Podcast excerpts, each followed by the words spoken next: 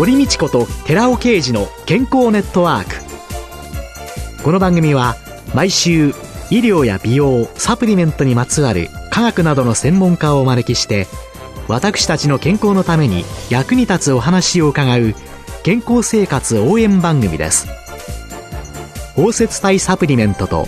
MGO マヌカハニーで健康な毎日をお届けするコサナの提供でお送りします。ここでコサナから番組パーソナリティで神戸大学医学部客員教授寺尾啓治社長の新刊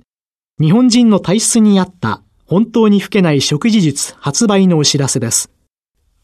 シクロデキストリンの研究の第一人者寺尾啓治社長がアルファリポ酸、L カルニチン、コエンザイム Q10 など体内で作られる有効成分、ヒトケミカルの効果的な摂取による代謝の促進と健康長寿のための食事術について解説します。寺尾啓治小佐奈社長の新刊、日本人の体質に合った本当に老けない食事術発売のお知らせでした。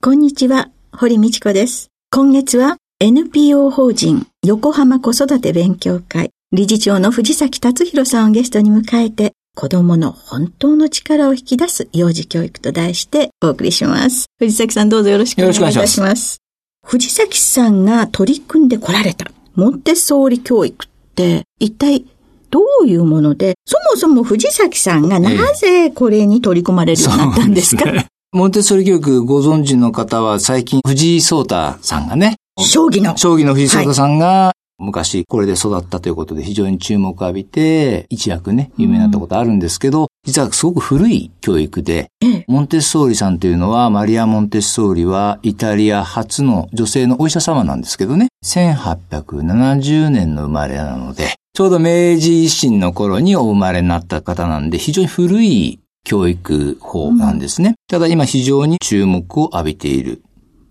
当時も今もそうかもしれないんですけど、子供っていうのは何もできないから、親の言うことだけ聞いてりゃいいとかね、先生の言うこと聞いていればいいんだとか、もしくは学校に行くまでは外で元気に遊んでいればいいんだっていうのがずっと世界では主流だったんですけど、モンテッソーリーは、いや違いますよということを言ってるんですね。ええ、子供ってのは何でもできるように生まれてきていますと。できないことがあるとすれば、できない環境にあるのか、それともやり方がわかんないか、どちらかなんですよということを言ってるわけです。定説とまるっきり逆のことを言ったのが始まりでございます。で、それを証明するために、子供の家というね、はい。家を作りまして。この家は全部が子供サイズなんですね。机も椅子も、おトイレも、洗面所も全部ですね。で、包丁とかも使う。そういうのも全部子供サイズにして、そこで自由に子供に活動させたら、あら不思議じゃないですけど、子供がどんどんどん自由にですね、活動を始めたというね。当時、センセーショナルで、新しい子供の誕生なんて言われてですね、世界中からこう見学者がね、来たということで、そういうことが始まりで。それがモンテッソーリ教育の、そうですね。まず出発まず出発点、子供の家を作ったというのが始まりでしょうか。はい。そういう中で、藤崎さんがモンテッソーリに出会われたの 私全然教育の畑にいなかったっていうか、外資系の金融機関に20年間ずっと勤務してたんですね。はい。で、私、再婚同士の夫婦なんですね。はい。で、子供4人なんですけど、上3人は自分の子供ではなかった。連れ子というかね。はい。で、結婚して、で、その後、自分の子供も生まれましたので、ほぼほぼ突然4人の父親になったというのはよろしいでしょうかね。うん、はい。で、本当に結構一生懸命子育てしなきゃと思ってですね、いろんな本も読み漁ってですね、50冊、60冊は本当に読んだと思うんですよ。それで、やればやるほど空回りしちゃったっていうんですかね。こうしてやろう、ああしてやろうとか、父親とはこうあるべきだみたいなものに縛られてですね、ある日ですね、帯状疱疹ってわかりますかね免疫力が劣って、そうなんですよ。昔の水暴走が神経に沿って出てまいります。あれは顔に出ちゃって。珍しいでしょ失明しちゃうっつって緊急入院して、その時に看護師さんに言われたことは今でも忘れないんですけど、大変だったんですね。知らないんですよ。初対面ですよ、看護師さんと。はい。で、なぜですかって言ったら、40歳代のね、男性がね、この若さで帯状疱疹が顔にできるなんてのはよっぽどのストレスに違いないっていうことで大変だったんですねって言われてですね。思い起こせばそれが大変だったのかなと思いまして、えー、これはいけないなと思ってですね、少しのんびり子育てもしようかなと思ってぼんやりする時期があったんですけど、はい、そんな時にうちの妻の本棚にあった本がモンテッソーリの本で、昨年亡くなられたんですけど、相良敦子先生ですね、の書かれたお母さんの敏感期という、今の名著ですけどね、それが一冊ありまして、そこに先ほどの一言ですよね。子供は何でもできるようにできてるんですよということと、うんそれから環境だけ整えればいいんだということが書いてあった。ええ。なるほどということで、環境を整えるぐらいなら血が繋がらない私でもできるかなということがありまして、それからその非常に力の抜けたですね、子育てが始まったという。それが出会いですよね。なので、それを伝えるために、特にお父さんに向けてですけどね、これを伝えていくのが自分の役割かなということで資格を取って、外資系の金融機関も辞めちゃったという。そうすると実際には最初、モンテッソーリ教育に取り組まれた、環境を整えてあげればはいできるんだなっていうので、藤崎さん自身はお子様のためにどんな環境を整えたんですか、子育てに関する彼らに、彼女に対するその情報提供ですよね。自分が自分で道を探すのに、ちゃんとした情報を整えてあげる。うん今こうなってる、将来こうなるんだよ。先にはこういう道が開けてるんで、君はどうするんだいということは真剣に取り組んだつもりですよね。自分で決めるということは、幼少時代も思春期も同じだと思ってますので、ええそういった意味では、環境という意味では、子供に対しての情報を与えたというのは一つでしょうかね。で、今実際にはこのモンテッソーリ教育っていうのは、どのような人が受けられているんですか？そうですね。世界で非常に注目を浴びてまして、例えば Google の創始者、ラリー・ペイジ、サーゲイ・ブリン、二人。この二人は今の Google があるのはモンテッソーリのおかげだと明言してますよね。それからマイクロソフトのビル・ゲイツ、あとはアマゾンのジェフ・ベゾスとかね。ジェフ・ベゾスっていうのは逸話があってですね、幼少時代ね、モンテッソーリ教受けてたんですけど、ものすごい集中力だったらしいんですよ。で、お仕事って言うんですけどね、活動をしている時に一緒に座って活動してたんですけど、何をやってもその気がつかなくてですね、お掃除するのにどけなきゃいけなくてですね、しょうがないから気がつかないから、みんなで椅子と机をそのまま持ってジェフ・ベゾスをそのまま隣の部屋に運んだという、それほど集中力があったということを聞いてます。今お伺いしはい。た方々っていうのは、幼少期にモンテッソーリ教育を受けたっていうことは、海外においてこのモンテッソーリ教育っていうのはかなり定着かなりして定着してますね。特にアメリカはちょうど50年ぐらい前にですね、モンテッソーリ教育のブームというのがありました。そう考えるとその頃に彼らですね、Facebook のマーク・ザッカーバーグもそうですし、こういう方々がちょうど受けていて、今花開いてるのかなということも言われてますよね。ウォール・ストリート・ジャーナルでは、今の世の中はモンテッソーリ教育に制覇されてるみたいなね。現代社会を作っているイノベーションを起こしている人たちの根本がもしかしたらモンテッソーリ教育にあったんじゃないかということに注目を浴びて、もう一度注目を浴びているってことですね。100年前の教育ですから、古いわけですよね。さらに必要になってるんじゃないかということで注目を浴びているのが今の現状でしょうかね。で、そういう中で、ええ。日本で藤井聡太棋士が教育を受けてらしたということで注目を浴び始めたわけですけれども、実際に日本の現状はいと、50年前にブームがあったうん世界とは、どのくらい違いがあるんですかね？そうです。ね。日本ももちろんみんな活動しているんですけど、モンテッソーリの園、保育園、その他合わせても多分1000園にですね、うんに満たないだろうと言われているんですね。ええ。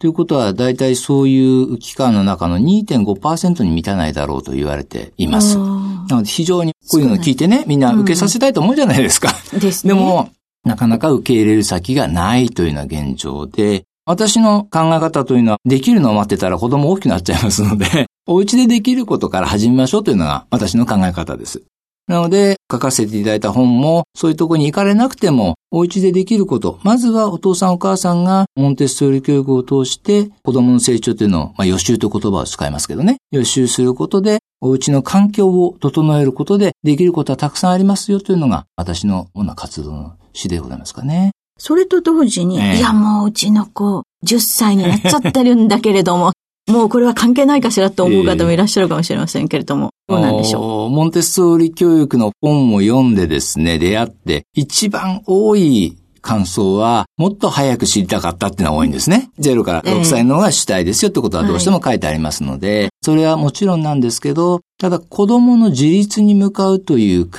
え方というのは、基本的には僕は変わらないと思いますから、それに向けての考え方というのはモンテッソーリ教育がとても役に立つと思いますし、もう一つ人間の傾向性という言葉を使うんですけど、生まれながらにして人間というのは一生涯ずっと持つものがあってですね、はいそのことは変わらないんだよと言われています。その部分をちゃんと理解して、それに基づいて生活するということは、別に思春期であっても、青年期であっても、大人になってからでも大事なことなんじゃないかなと思いますよう、ね。うんずっと持ってるもの。ずっと持ってるもんですね。例えば？うん。例えばですけど、この傾向性というのは、初めてですね、子供が、赤ちゃんなんでもそうなんですけど、初めての場所に行くと不安ですよね。キョロキョロキョロキョロしながら、最初お母さんの影に隠れてね、こう見てたりするわけです。でも、ここどうやら安全だなと思うと、プラプラプラプラし始めてですね、散策というんで散策し始めて、あ、ここにはこれがある、あれがあるということをするわけですよね。これみんなするんですけど、じゃあ私ども大人が例えば海外のホテル行ったらどうするかっていうと、大丈夫かなと思いながら、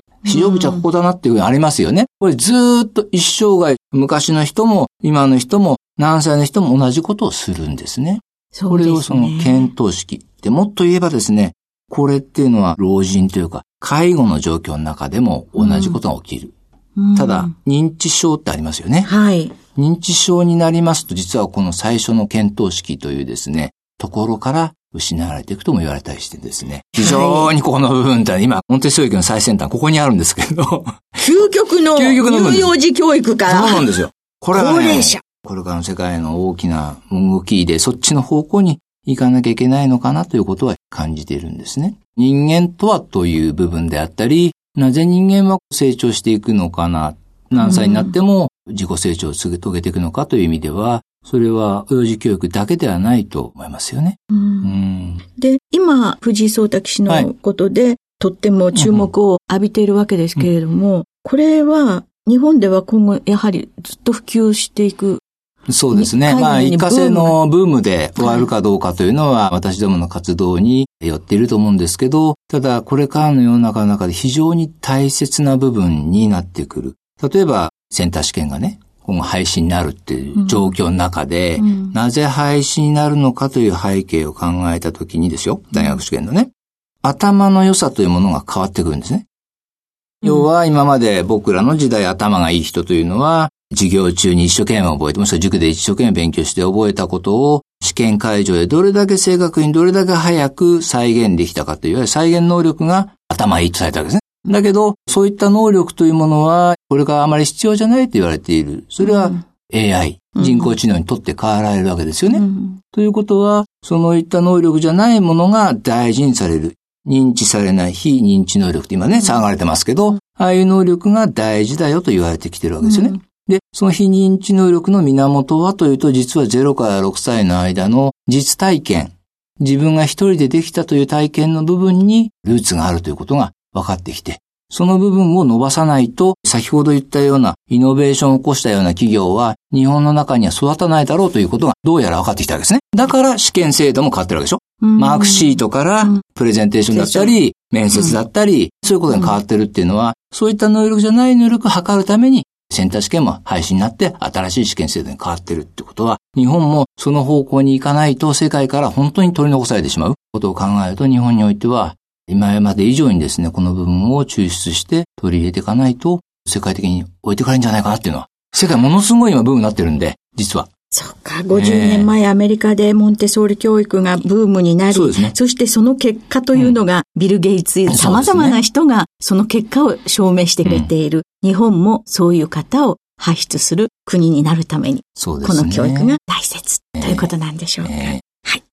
今週は NPO 法人横浜子育て勉強会理事長の藤崎達弘さんをゲストに迎えて子供の本当の力を引き出す幼児教育と題してお話を伺いました。来週もよろしくお願いします。よろしくお願いします。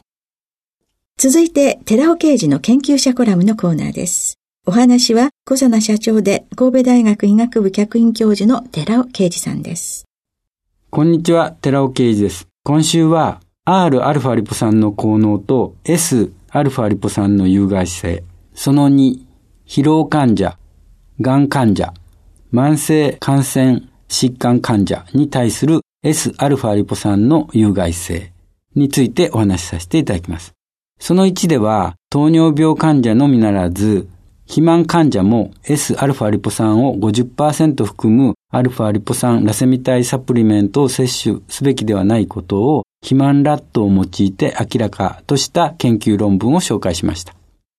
そこで今回は疲労患者、がん患者、慢性感染疾患、例えば肺結核症のような発症後の経過が緩やかなもの、HIV 感染症のように感染してから発症まで潜伏期が長いもの、HB ウイルスのようにキャリアと発症の区別がつきにくいものを含み、そういった疾患を持っている患者、また、気管支炎のような気道感染症を繰り返すような患者に対して Sα リポ酸を50%含むアルファリポ酸ラセミ体を配合したサプリメントを摂取すべきでないことをビタミン B1、チアミンとも言いますけれども、ビタミン B1 欠損ラットを用いて明らかとした研究報告です。その前にビタミン B1 について解説しておきます。ビタミン B1、チアミンはブドウ糖や分岐脂肪酸のエネルギー代謝に不可欠な歩行素です。不足すると神経系に特有の障害を引き起こし、活気や神経炎などの症状を生じることが知られています。チアミンの欠損は過剰な労働や消耗性疾患などが原因となって引き起こされることがあります。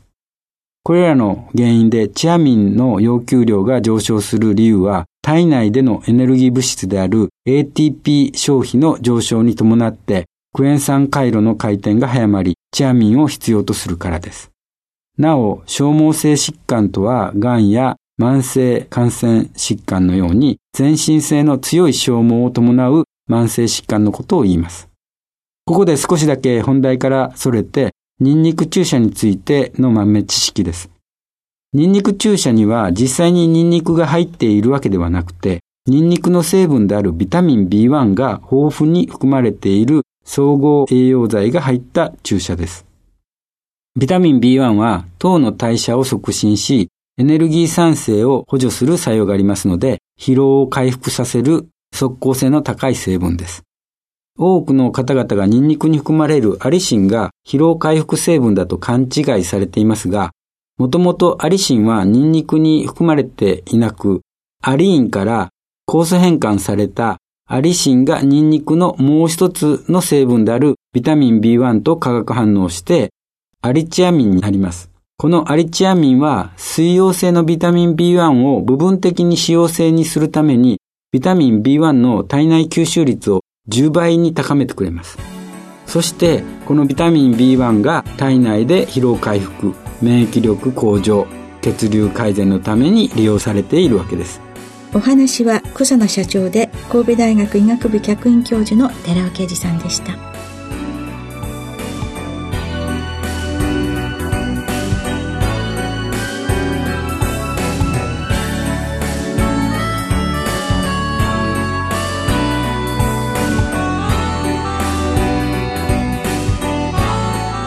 ここでコサナから番組をお聞きの皆様にプレゼントのお知らせです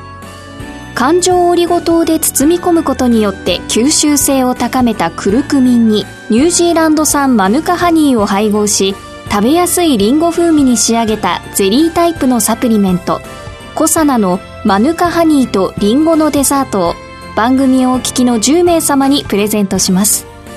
ご希望の方は番組サイトの応募フォームからお申し込みください。コサナのマヌカハニーとリンゴのデザートプレゼントのお知らせでした